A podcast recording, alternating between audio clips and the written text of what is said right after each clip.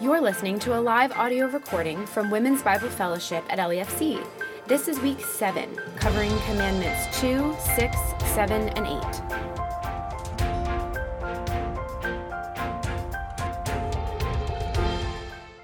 So, yes, uh, the guy came back to do it again. So, it wasn't terrible the first time through, and hopefully not from your vantage point either.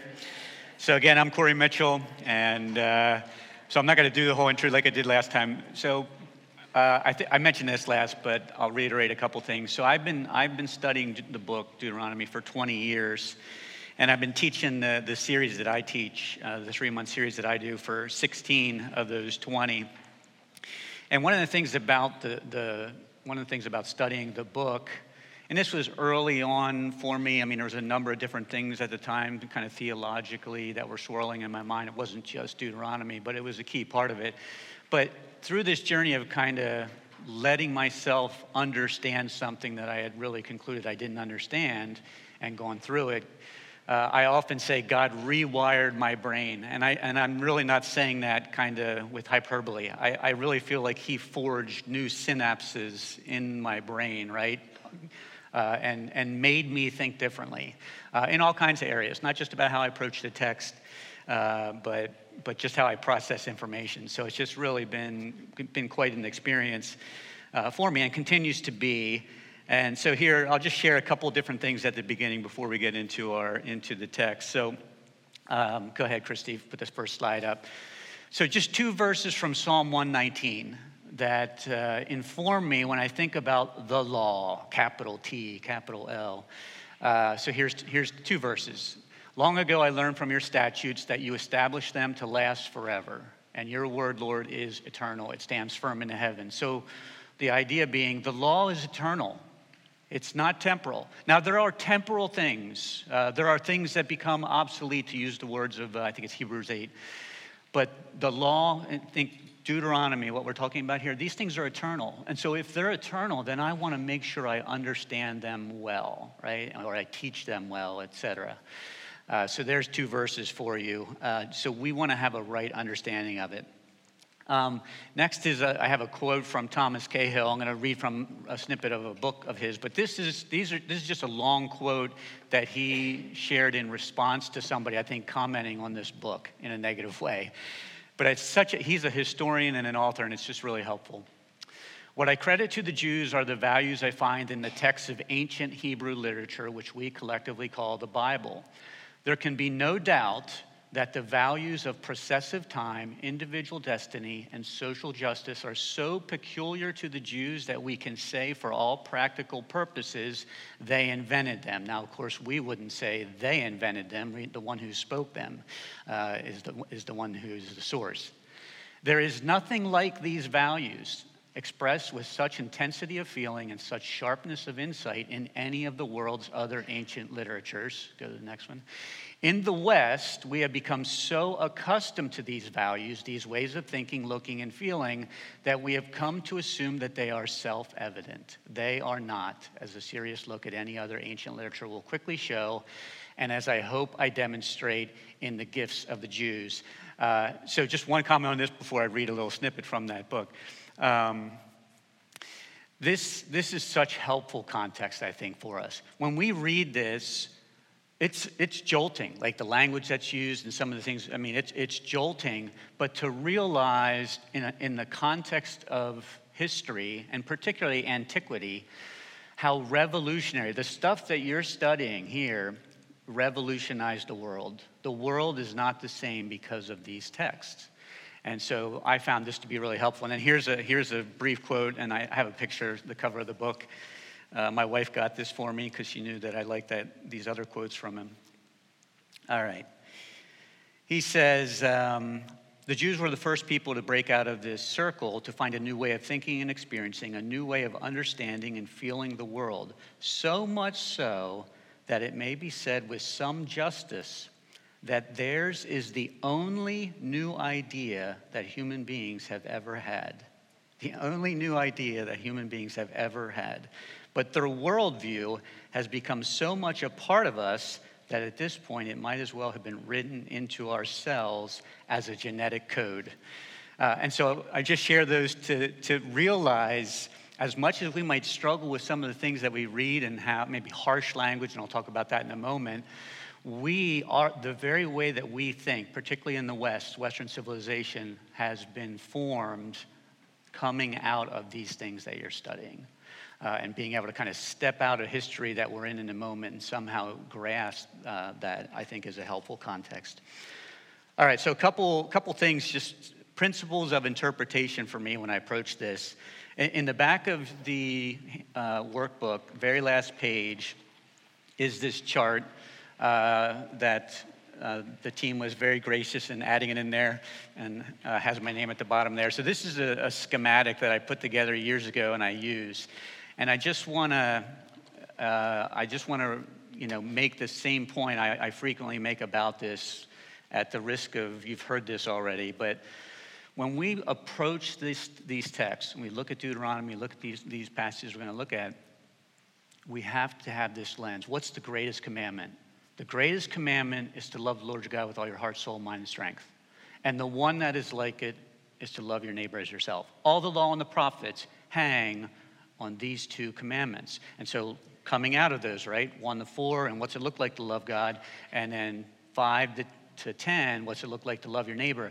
And then here's the idea 12, chapters 12 to 26, what you read in a big chunk, and then you're, you're going through them again here they further explain those 10, right? They give more detail and elaborate more on those 10 uh, in those chapters, but still never losing sight of the, the greatest commandment. If we don't understand the greatest commandment and the one that's like it, when we try to read and understand these things, it'll be an exercise in what we call legalism, right? But the opposite's also true. If we get the greatest commandment and the one that's like it, we can understand any of these, even these kind of obscure, odd commandments, filtered through the right lens, we can gain insight uh, into God's heart through it.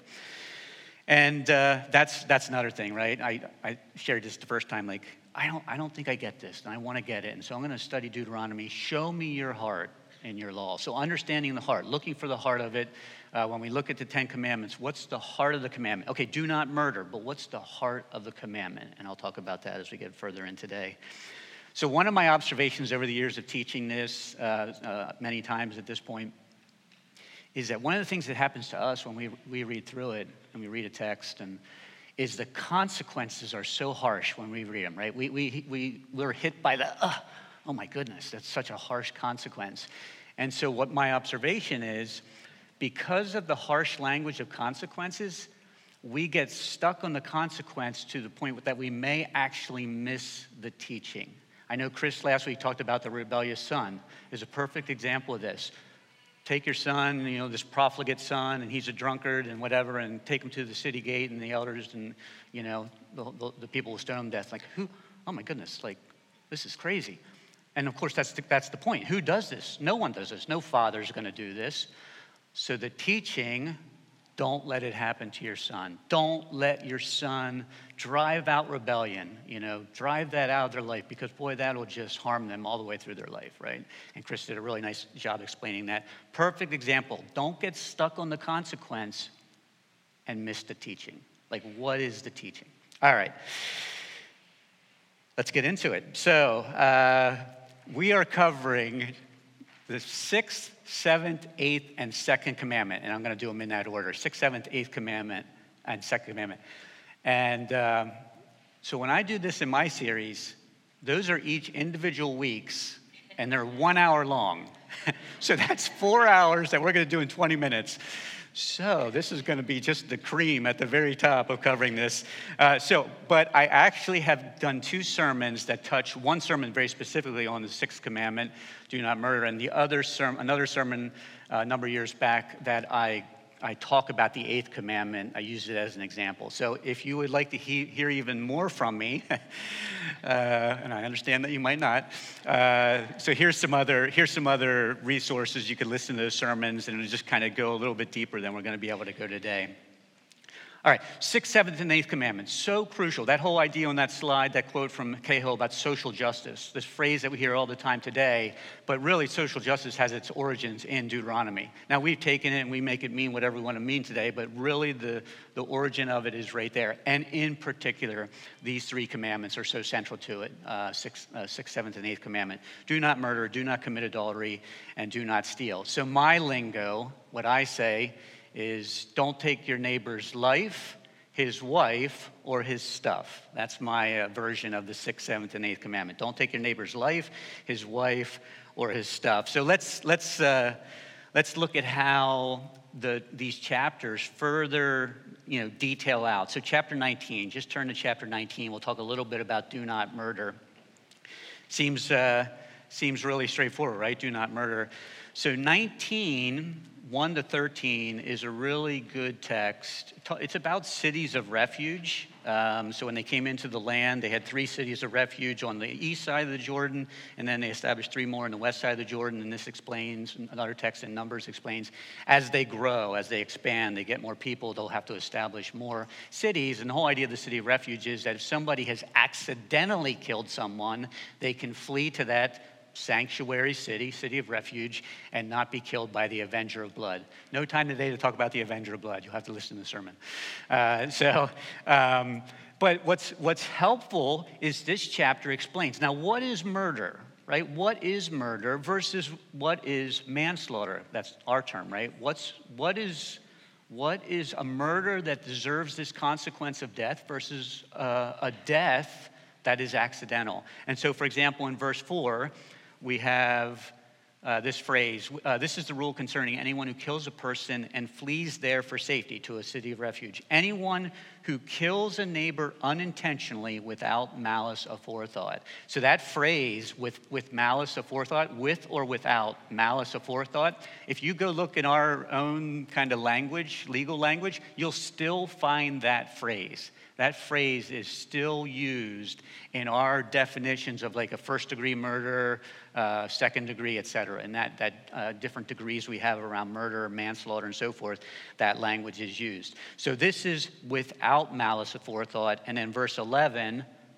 uh, but if out of hate someone lies in wait, assaults, and kills a neighbor, and then flees to one of these cities, the killer shall be sent for by the town elders be brought back from the city and be handed over to the avenger of blood to die. Show no pity. You must purge from Israel the guilt of shedding innocent blood so that it may go well with you. And there's one of those phrases show no pity. It's like, ugh, I don't like that phrase. Like, why do they have that in there?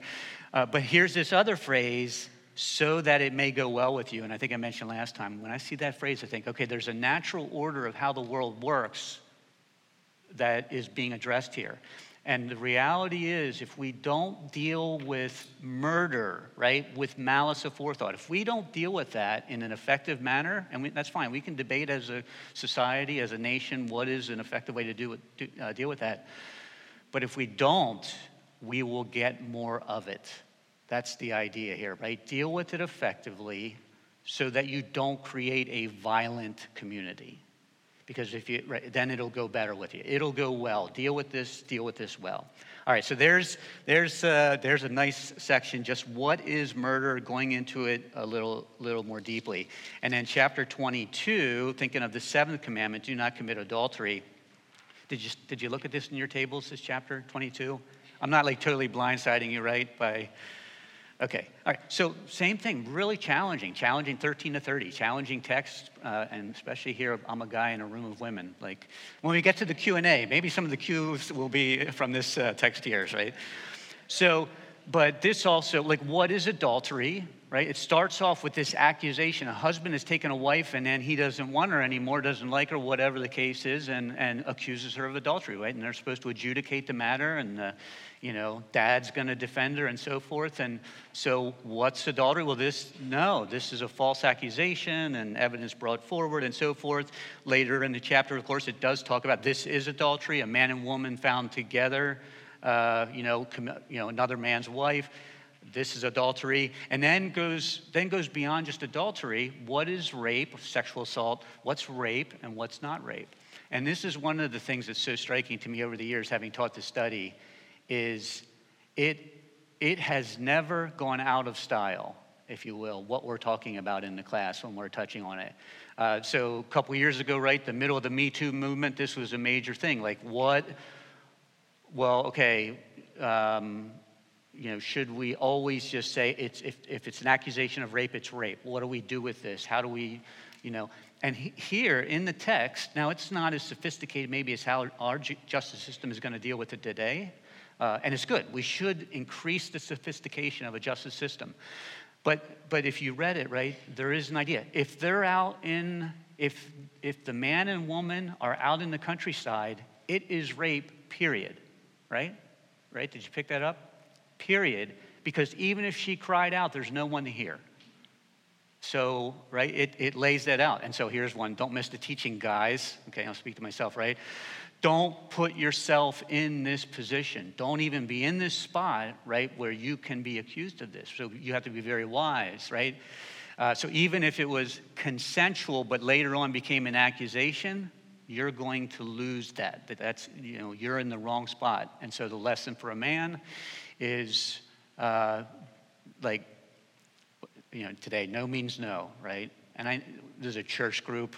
I'm talking in the harsh realities of life, what it's really like out there, right? So, I, I, you know, you got a son and a daughter, and your son's going off to college, and you, you need to tell your son, right? How, how they're going to carry themselves in situations appropriately. Appropriately, just how you should deal uh, with the women in your life in, a, in a, the right way but also if you are in a relationship where you need to carry yourself wisely. And then certainly I have three daughters, so, um, you know, as you go out, right, don't put yourself in a bad spot. Um, I'll, leave it at that. You, I'm a guy. Who am, what, who am, I to tell you what you should be telling your daughters, right, about these things? But you get the idea. So to go further detail, you'll have, you'll have some cues, right, for my, uh, for my answers later on, so we won't go further in that. And then the eighth commandment, weights and measures, chapter 25. I got to watch my time, right? I'm going to totally chew this up. So we're going to keep blowing, going through fast. I really want to get to that, our time later here. Chapter 25, verse 13. Do not have two differing weights in your bag, one heavy, one light. Do not have two differing measures in your house, one large, one small. You must have accurate and honest weights and measures so that you may live long in the land the Lord your God is giving you. Uh, for the Lord your God to test anyone who does these things, anyone who deals dishonestly. So do not steal, right? Yeah, don't walk into your neighbor's house and take their things, right? That's do not steal. But ah, but there's more than that. It is also stealing to have dishonest business dealings, right? To, to use two different weights and measures in how you transact business. That's also theft, right? That's stealing. And then back to chapter 24, I'm picking out a couple verses here. Verse 6. Do not take a pair of millstones, not even the upper one, as security for a debt, because that would be taking a person's livelihood as security. So, this isn't theft, stealing in the way that we think of stealing, but another part of this commandment is don't take someone's livelihood from them. This is to me one of the most egregious things that happened in the middle of COVID when we shut down is the kind of somewhat, I'm not, I'm not being political here, this is truly like just me as theology guy. Uh, we denied people in certain strata the ability to actually do uh, make their living. Uh, small businesses closed and i kept saying my daughter my oldest guy like oh dad i know. I start using the phrase myself. I've heard you say it so many times. That's taking someone's livelihood from them right? That's unlawful. Don't take someone's livelihood from them. And then the verse that started it all for me 25 4 do not muzzle an ox while it is treading out the grain this is the verse that is actually Paul's interpretation of it. Uh, two times he uh, uh, includes it in one of his epistles. But his interpretation of it's really what started me thinking, I don't think I think about this right, right? This is about an ox. And he says, Is this really about an ox? No, it's about us. It's like that verse says about an ox. Like that's what it says. So, you know, that began to form me. Uh, this verse to me is why socialism, communism, this one verse explains why they will never work because you cannot deny the worker the fruit of his labor. Or we could also say, like, over taxation. Over taxation is theft, right? A, government that institutes taxations that's unfair, um, you know, that's, that's muzzling an ox while it's treading out. That's taking from the worker the due wages that he or she deserves. All right. So that's don't take your neighbor's life, his wife, or stuff. But uh, lest we conclude that the law is only do nots and don'ts, that's not the case. It's also do watch out for your neighbor's life, his wife, and his stuff. So, one of my favorites when I think of do not murder is chapter 22, verse 8. We're going to have a very short time on, on the second commandment. So, I'm just going to like, because I want to stay on these. Chapter 22, verse 8 When you build a new house, make a parapet around your roof so that you may not bring the guilt of bloodshed on your house if someone falls from your roof. And I, this is like the first OSHA, you know, law right here, right? And, and uh, Pete Whitmire, Amy's husband, would say, absolutely, right? There's very clear guidelines that, you know, a parapet is like a little wall on the top of a roof, uh, has to be a certain height now, it's very specific guidelines. And so here, here it is. And what's the idea? The idea is you are proactively protecting your neighbor's life. So, yeah, don't take his life, but watch out for his life, protect his life. Here's a simple way of doing that. Uh, don't eat a bat. This is my very quick thing about the food laws. What's with the food laws? What's all that? So, the last one, if you read through them, is a bat. COVID was totally helpful. All of a sudden, everybody, it was so much easier to teach this. Like, yeah, eating a bat, bat is bad. It's not bad because it tastes bad or who wants to eat a bat. It's, it can spread disease rapidly. Whether it came out of a lab, again, not being political, whether it came out of a lab or it was zoonotic, if you're into all this stuff, it doesn't matter. Either way, it's a bat virus. And it spread quickly and killed a lot of people, right, around the world. That's what can happen with food. So protect your neighbor's life. Don't eat things that spread disease. There's my simplistic rendering of the food laws, okay? And by the way, as you get older, your doctor will give you food laws as well. Uh, so get, get ready. If you, haven't, if you don't have it now, you'll have it later. All right. Uh, financial provision um, for women, verse chapter 21, verse 15 and 17. So do not commit adultery, right? So don't take your neighbor's life. Watch out for your neighbor's wife. If your neighbor, same idea, like, oh, I don't love my wife anymore, I want a new wife. Uh, chapter 21, verse 15 to 17 says, But she, through her son, right, through that son, still has financial provision. Uh, so, deadbeat dad laws and alimony, I would point those same laws that we have today right back to this right back to this text, right? You can't just leave and walk out the door, uh, you know, fella, and not bear financial burden for providing for your wife, right? So having a system that makes sure that we are proactively looking out uh, for the mom and for the child, um, you know, in those situations. And then um, a verse on the eighth commandment. I know I'm blowing through these fast. 22, verses 1 to 4. And I'm just going to read 4. It's, it's so impacted me. And it, the number one sermon example I've ever used, as far as people citing it back to me after the fact, was I said, when you see your neighbor's recycle bin blowing down the road, do not ignore it. Take it back to their yard. And I can tell it's like we obviously all have experienced this, right? This is common to man. Uh, so, uh, four, if you see your fellow Israelites' donkey or ox falling on the road, do not ignore it. Help the owner get it to its feet. You know, or if you see it wandering, right, get it and take it back. Oh, I could tell stories about teaching this over the years of people experiencing this. Uh, look out for your neighbor's stuff, right? Don't take their stuff, but look out for their things as well, right? Proactive. All right. And then, even more than do not take your neighbor's life, his wife, or stuff, and do watch out for your neighbor's life, his wife, and his stuff. But what's the heart of the commandment? What's really the heart of these commandments? So, 24, verse 5, uh, back to the sixth commandment. If a man has recently married, he must not be sent to war or have any other duty laid on him. For one year, he is to be free to stay at home and bring happiness to the wife he has married. Uh, and cha- if you read through chapter 20 and talked about not forcing a man off to war or whatever, it touches on this same idea there. And what's the idea? What's the idea here? Um, so stay home that first year and have a baby. Okay, so this is my interpretation, right? I mean, you might not have it in the first year, you get the idea.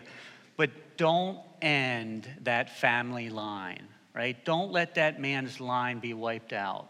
The heart of the commandment is life. May life increase over the face of the earth. The very first commandment ever given to mankind was be fruitful, multiply, right? Fill the earth. And that has never changed. That's God's heart for life. And not just human beings, but that but all living things would abound and fill the earth and multiply, right? So he's into production and reproduction and right that's the heart of the commandment. May life increase. We should be people of life. And I don't just mean that again in, a, in, an abortion sense. Yes, that as well, that we speak life, that we are for life, but that we're also watching out for people's lives that they would flourish. I was a little boy growing up in a single parent, teenage mom household, and if we did not have people uh, watching out for us, I don't know what would have happened in my life, right? So it's not just like, oh, good, I was born. It was 1969, it was before 1973. This is in that same sermon. But uh, uh, if, what would happen if we didn't have people watching out for us and taking care of us? Be that kind of person of life, okay? That type of person of life. Seventh commandment, the heart of the seventh commandment is to honor and protect the marriage bed. So uh, this is in Hebrews 11 honor the marriage bed. So that's in this seventh commandment too honor the marriage bed, honor and protect it, and honor and protect women. This is a key part. Because here's the reality the community thrives as the home thrives, right? As children thrive, so thrives the community. And the way that children most prominently will thrive is through the mom who's with them most frequently and a dad who's obviously in the house, right? That's, that's what's going to happen. And so the man is not just like, I'm going to head out the door, right? that will be so detrimental. Male abdication of responsibility is a major problem in our culture, right? It's, it's incredibly detrimental. So these commandments will protect women, they'll protect the home, protect marriage, and these are the things that it will make it go well with you. Uh, so that's the heart of the commandment. Um, I'm going to save, I'll save some other comments for the Q&A, assuming you have a Q that I can give the A. Uh, and then the heart of the eighth commandment. What's the heart of it? Don't steal. Yeah, don't steal. Don't take your neighbor's stuff, his stuff. Look out for his stuff. But 29, 24, 19, to 22, when you are harvesting in your field and you overlook a sheaf, do not go back to get it. Leave it for the foreigner, the fatherless, and the widow, so that the Lord your God may bless you in all the work of your hands. When you beat the olive trees, olives from your trees, do not go over the branches a second time. Leave what remains for the foreigner, for the fatherless, and the widow and then don't harvest to the edge of your fields. The heart of the commandment is to be generous, right? To be generous, to be those who are providing for others. So a spirit of generosity, yeah, financial generosity, but but generosity in every way. Um, and when a culture starts going into decline, what happens to us as human beings is we shift into a mode that says, "I'm just going to protect my own." Right? That's the mode that we shift. If we feel there's injustice in a system, a justice system, or any, any other institution, right, we're going to self protect, or we're going to be around people who are going to self protect. Um, but the heart of the commandment is to never let ourselves get hardened like that, right? Instead, always have and be open hearted, right? A spirit of generosity. All right, so that's six, seven, and eight very quickly. Second commandment. So, one of the ideas of the chart is also the parallelism. I know that uh, Christy touched on it two weeks ago, and you did the exercise with the headings. This actually came not from me, the headings, they came from uh, John Walton. Uh, something I'd read from him years ago really impacted me on thinking about this parallelism that so struck me. Uh, the parallelism of the commandments. And so, why I do six, seven, and eight first, and then go to two, right? Okay, don't make an idol. Okay, well, I think I can. I think I can meet that commandment. I think I can do that. I won't make an idol. But now six, seven, and eight, particularly seven and eight, right? Do not commit adultery. Well, how do we commit adultery against God? Well, if you read the text, right? Idolatry. Anything else that would supplant Him, that's adultery It's neat that in English, idolatry and adultery are like just turn some letters around. And so anything that we would put ahead, anything that we would place in that spot, that's adultery in our relationship with Him. And can a man steal from God? Can a man steal from God? Yeah, actually, that's the question. It's in Malachi 3. And yes, you, you steal from me when you don't bring me your offerings, a full offering. It goes on, talks about, you know, you bring me blemished, you know, you bring me lame animals. Would your governor accept that? Would you take that to your governor? So here's the idea, right? The best of the best. That's what he deserves. What is the best of the best that I have and that I'm willing to bring to him? My time, treasure, talent, right? Time, treasure, and talent.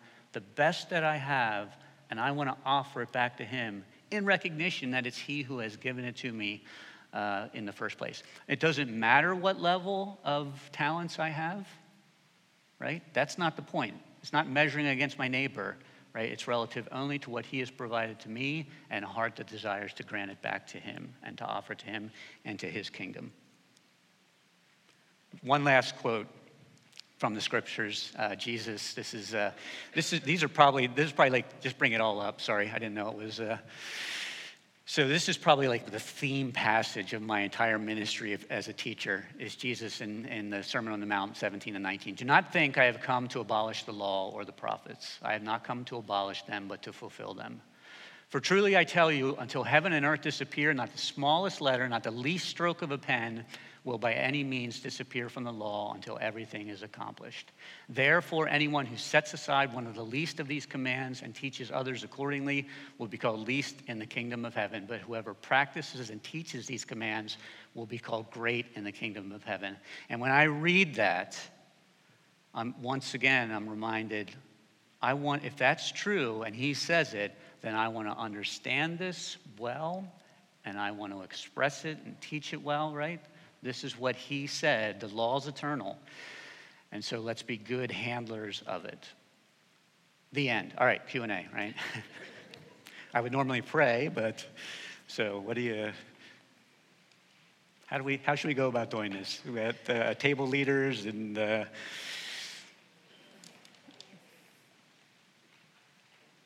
Oh, you don't have any. Yes.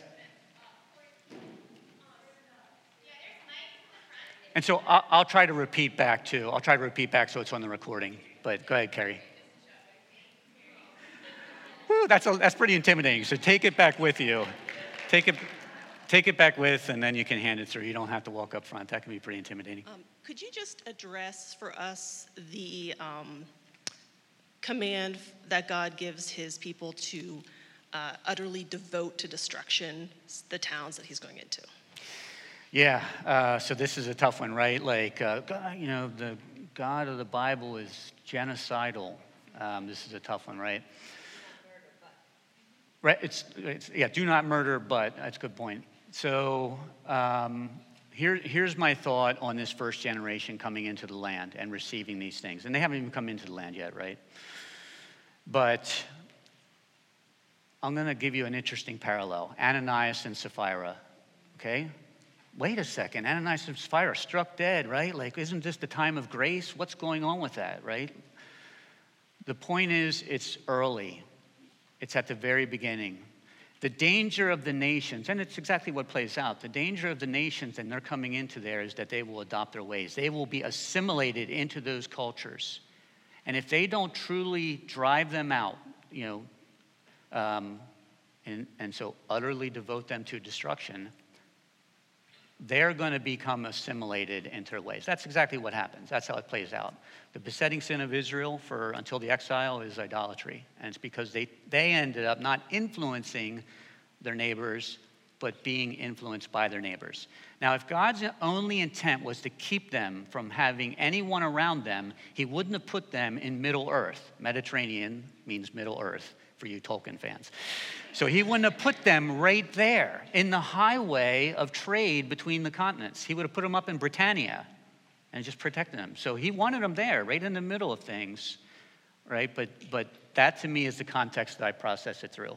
This is hard, but the, that's how dangerous it is. That's how dangerous it is. And this is the hope of the world. This nation is the hope of the world. And if they lose these things, the world loses these things. So that's, how, that's the lens through which I read that. And Ananias and Sapphira, right here at the beginning, right at the beginning of the new church. And so they're dealt with harshly to, for that to carry through the church at an early point. God's Spirit really is present. And so, so don't, there should be no pretense or presumption among you. Uh, is that how it plays out all the way through history? No, he doesn't continue to do that, or perhaps a fair number of us in our congregation, self included, would have uh, hit the ground years ago, right? All right. All right. 2219. 2219. Okay. Why is it good for her to stay married to a man who hates her so much that he would bring a false accusation against her that would cause her to be stoned? And then further down, why would a woman need to marry a rapist? Same idea. Okay, so, so yes, why, right? Like that is like, this is wicked, right? We read that, that is wicked. But the idea is this provision, right? Pro- provision. Because if, if otherwise, what happens is she does not, no one will marry her. This is the idea, and I'm gonna, I'm gonna go further. No one will marry her, and she will be left destitute. And so you can't do that. You need to continue to provide and protect both of them. Um, now, here's an important verse, particularly for the rape one uh, is Exodus 22. So this will help us. Exodus 22, 16, and 17. So it's a parallel, but it offers another piece to it. If a man seduces a virgin who is not pledged to be married and sleeps with her, he must pay the bride price and she shall be his wife. Now, if we stop there, that's what Deuteronomy says. Ah, oh, but there's another verse here. If her father absolutely refuses to give her to him, he must still pay the bride price for virgins. So that's the key, right? That's how we know it's also the provision. The provision is the, is the, the key element here.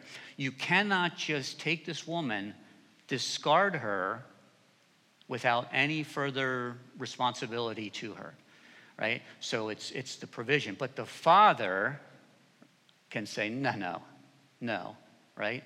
That's not. That's not going to happen. And the father, yes, he'll pay the bride price, but the father then will assume responsibility.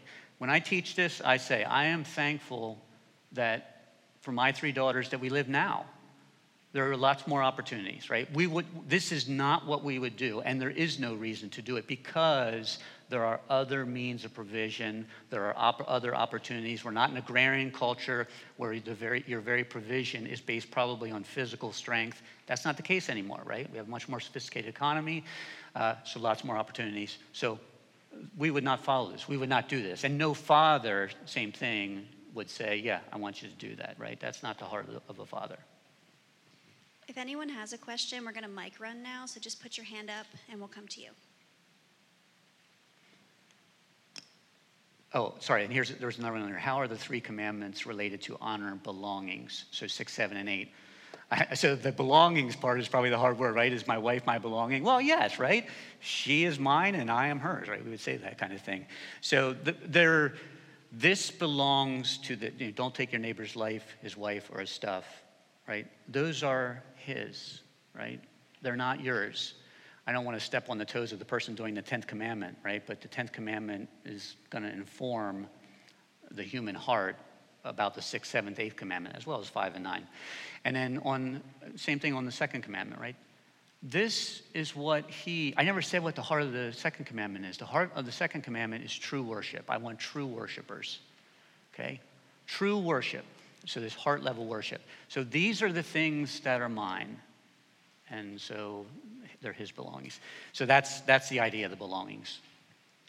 Um, this kind of follows up with the question before, but um, so when the first Passover happened, everyone in the household was covered by the blood of the lamb. And yes. when they began celebrating, um, when they had the tabernacle and they came and did the sacrifice, that was a man always, I believe. I don't think a woman brought ever? I don't know for sure, but Um, good question. I can't think of anything. Keep going. So uh, qu- the question associated with that then is, if there is a woman, for example, Naomi and Ruth, when they came back and before Boaz, would they be covered in any way because they're not part of a man's household? It's so, it was so important. So how would they be covered? How would they be atoned at that time? Well, I don't think yeah, so. So there's an earlier example. Is Rahab, right? Rahab. Um, is Rahab going to be in heaven? Yeah, I have no doubt. Not talking about Rahab and her. I mean, it's, and it's her household. And who knows? Okay, so maybe she's running a brothel, right? If we go to that. But so she doesn't require some other type of covering, right? To be, in fact, what's the text say? A father to the fatherless and a defender of widows is God in his holy habitation. So when that, when that cover, right, me as, the, as a father and as a husband provide a covering in my home, but if I were not there, if I were removed, if I died, whatever the case would be, what he says is I, I step into that situation and I am that. Um, and so it's not that they would somehow require, um, you know, there has to be kind of a man in their life. The idea of levirate marriage, where the brother, that's same thing. That's two things. That's provision and protection.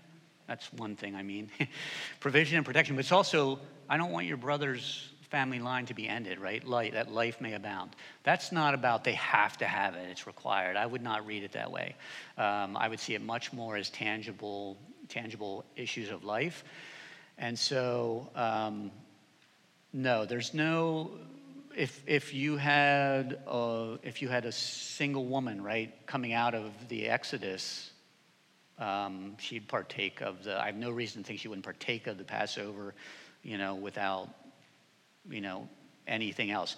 Ruth and Naomi. The story is amazing because, and she says these words herself, right? the Lord has left me desolate. Right? Call, don't call me, don't call me Naomi, call me Mara, bitter, right? I become bitter because the Lord has left me desolate.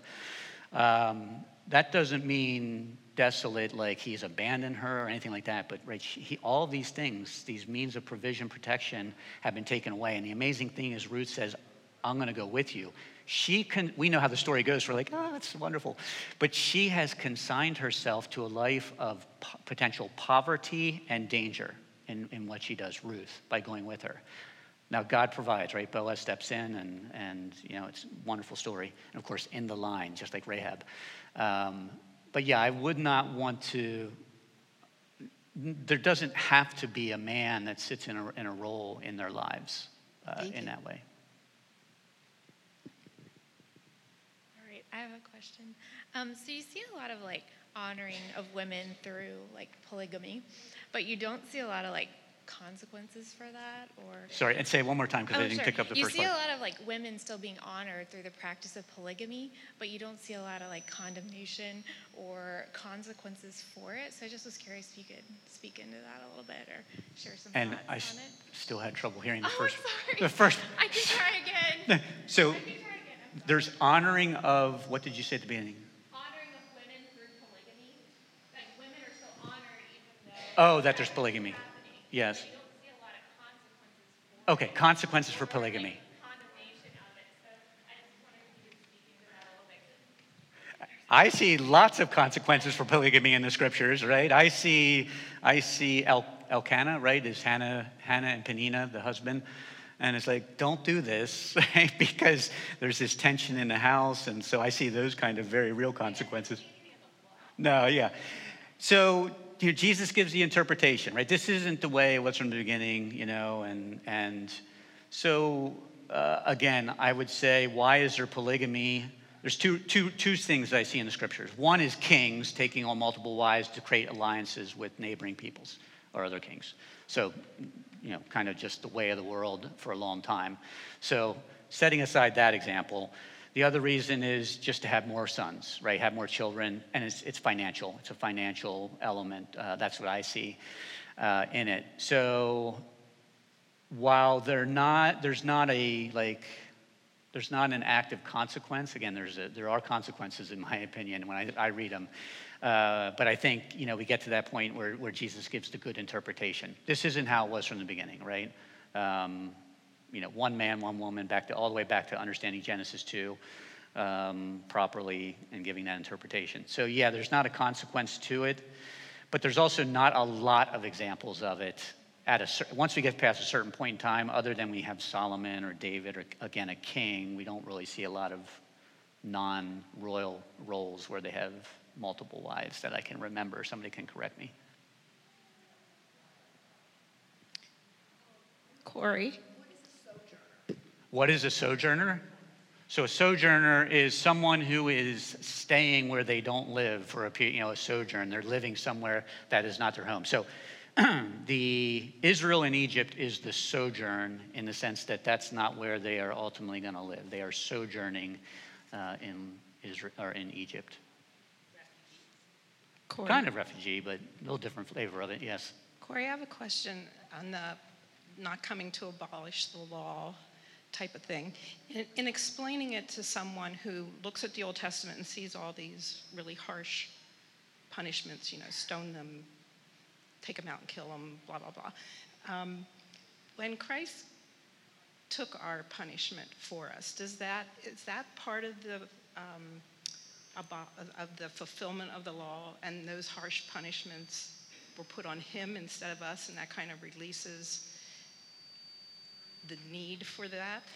So there is certainly that. I mean, certainly a fundamental understanding of the gospel is our consequence that we were due has been taken upon him, right? He has borne it in his body, shed his blood where we deserve to have that. And let me just say this, right? At the, the do not ignore it, I didn't comment on that too much in 22.4. That's, those are the four words that cut me to the heart. Do not ignore it. And aside from all of the, you know, the things we're talking about, at the core, what I've realized the more I study Deuteronomy is I am selfish. I, I am a selfish being. We as humans are selfish beings. And so we are not inclined to look out for our neighbor before ourselves. And so that's, you know, the root of so much of sin in our, in our lives, my life, is this, this selfish, not even wanting to give to God what is his, all of those kind of thoughts. And so, right, the consequence, of course, he bears the brunt and bears the consequence of sins. He's raised to life, and this is a promise that he is the first fruits uh, from among the dead, and that we will have this promise of life. So, absolutely, the gospel message. Now, how does it affect the law? So, I don't read it, I, I have not come to abolish it, but to fulfill it, certainly in the sense that he does it, right? Right heart understanding, right act, actions, all of it but I don't read fulfill. I sometimes will say this. Some people interpret that verse do not think I have come to abolish the law or the prophets. I have not come to abolish them, but to abolish them. Some people will interpret that verse in that way. That's how, when they describe it, that's what I hear. And I don't think that's the right understanding. I like the idea of reversing that word fulfill, fill it full. I have come to fill it full, to give a right understanding and that's what he do, goes on to do, right? In the Sermon on the Mount, what he goes on, you've heard it said this, but I tell you this. Uh, do not commit adultery, and I tell you, do not look lustfully at a woman, right? Do not murder, but I tell you, do not be angry with your neighbor, and don't curse your neighbor, right? Don't call them a fool. That's how I see this, what he goes on to. This is the heart of the law and always has been, a right understanding of it.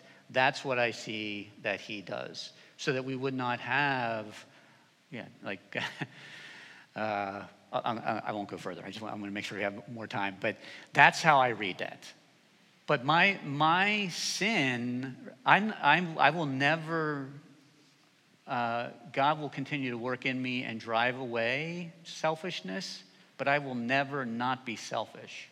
And so I will, I always have need of that redemptive work that He's done, right? We should never we should never come to the conclusion that this is somehow what, I, what we will aspire to in this life, or we will have missed the point. Um, instead, uh, so, okay, Romans, I really could talk a long time on this stuff. Romans 13, Romans 13 is really helpful, and I'll just read this Romans 13, 8 to 10. Let no debt remain outstanding except a continuing debt to love one another. For whoever loves others has fulfilled the law. The commandments you shall not commit adultery, you shall not murder, you shall not steal, you shall not covet, and whatever other command there may be are summed up in this one command love your neighbors yourself. Love does no harm to a neighbor. Therefore, love is the fulfillment of the law. That to me is, is along the lines with this idea. The one who loves their neighbor fulfills any of the commandments because that's what they're about, right? That's what their intent is. If you love your neighbor, extend love to your neighbor, you are one who fulfills the law. Now, not to think of that again as somehow our redemption is going to be in that. That's, that's incorrect. Um, there's one other text I was thinking of. Galatians 5 22 and 23, fruit of the Spirit, right? Love, joy, peace, patience, kindness. I'm going to stop because I'll get them wrong. So, uh, against such things there is no law right? That's what it says. These things are always lawful. And that so that i want to connect what he, jesus says here in in 517 with those two paul pauline comments. I think they give us they help round our understanding of what jesus is communicating. A right understanding of the law not a hypocritical, legalistic understanding of what the law requires. We're already six minutes past. I have, I have a question that's somewhat related to that one. Um, when Jesus spoke to the woman caught in adultery and he told um, them not to stone her unless they had sinned, did that kind of end that practice? And was the practice of stoning people caught in adultery still happening? I mean, I'm assuming it was because it sounds like they were going to stone her. But and how did that? How does that have to do with like him not abolishing the law? So obviously, they bring, I, I'm going to assume that they were still doing it because of the situation. But the goal of the situation clearly is to catch Jesus. They want him, they want to accuse him of rejecting Moses. But here's the thing, and I had it on the reference, but just for time we didn't do it, right? You saw John 8, right, up on, on my one slide. And if you read Deuteronomy 22 and you read John 8, something's wrong.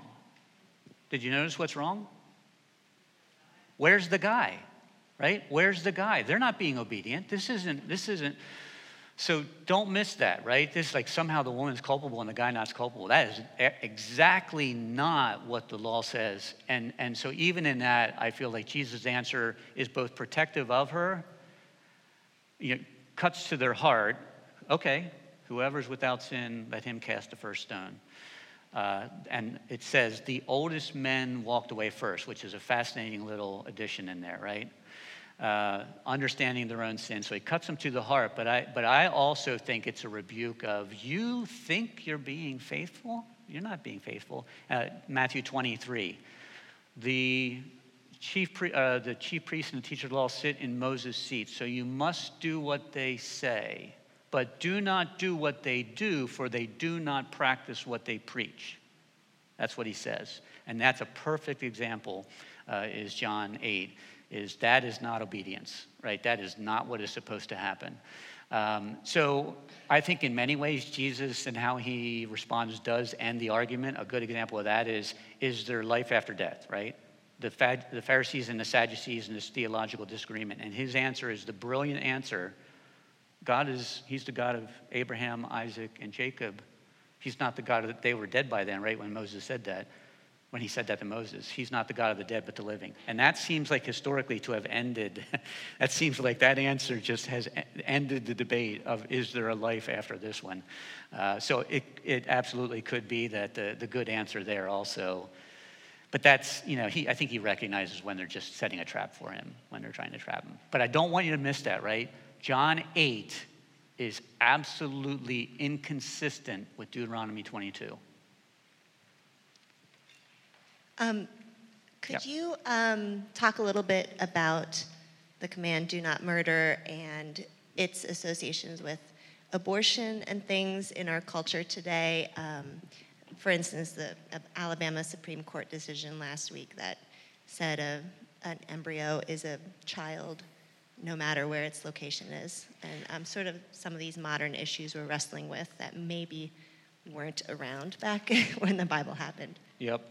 So I, I think that, again, as I said earlier, we need to be people of life. What I shared in that sermon, if you go back and listen to the, the sermon uh, that I had up on the screen, you'll hear this, my own story.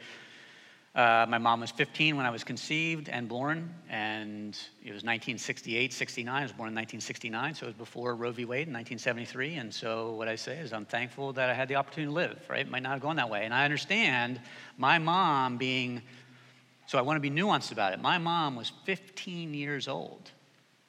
Now, she happened to have a family that would support her. And, and so, my brother and I, who then was two years later, she was still only 17, my dad was 17 and 19 um, like, what if it's not that circumstance? So, so I want to be careful, and I'm, I'm, this is not, don't misunderstand what I'm saying. I don't want to give such a simple answer, right, that we walk away feeling good about ourselves and miss the idea of being people of life. Um, so there's a much higher burden for being people of life. But should we advocate for public policy um, that is effective in protecting life? I do think that's a good thing for us to do. I would say that personally. And as a church, we have a position paper. You can go read our position paper. Now, what does the scripture say about it? And I don't know if I'm going to be able to find this passage really easily, but um, maybe somebody will remember it. I think it's in Exodus, I'm thinking 22, but I don't know if I'm going to find it really quickly. But if you struck a woman and she's pregnant and the baby dies, you're culpable for the death of the, of the baby right? That's what's in the text.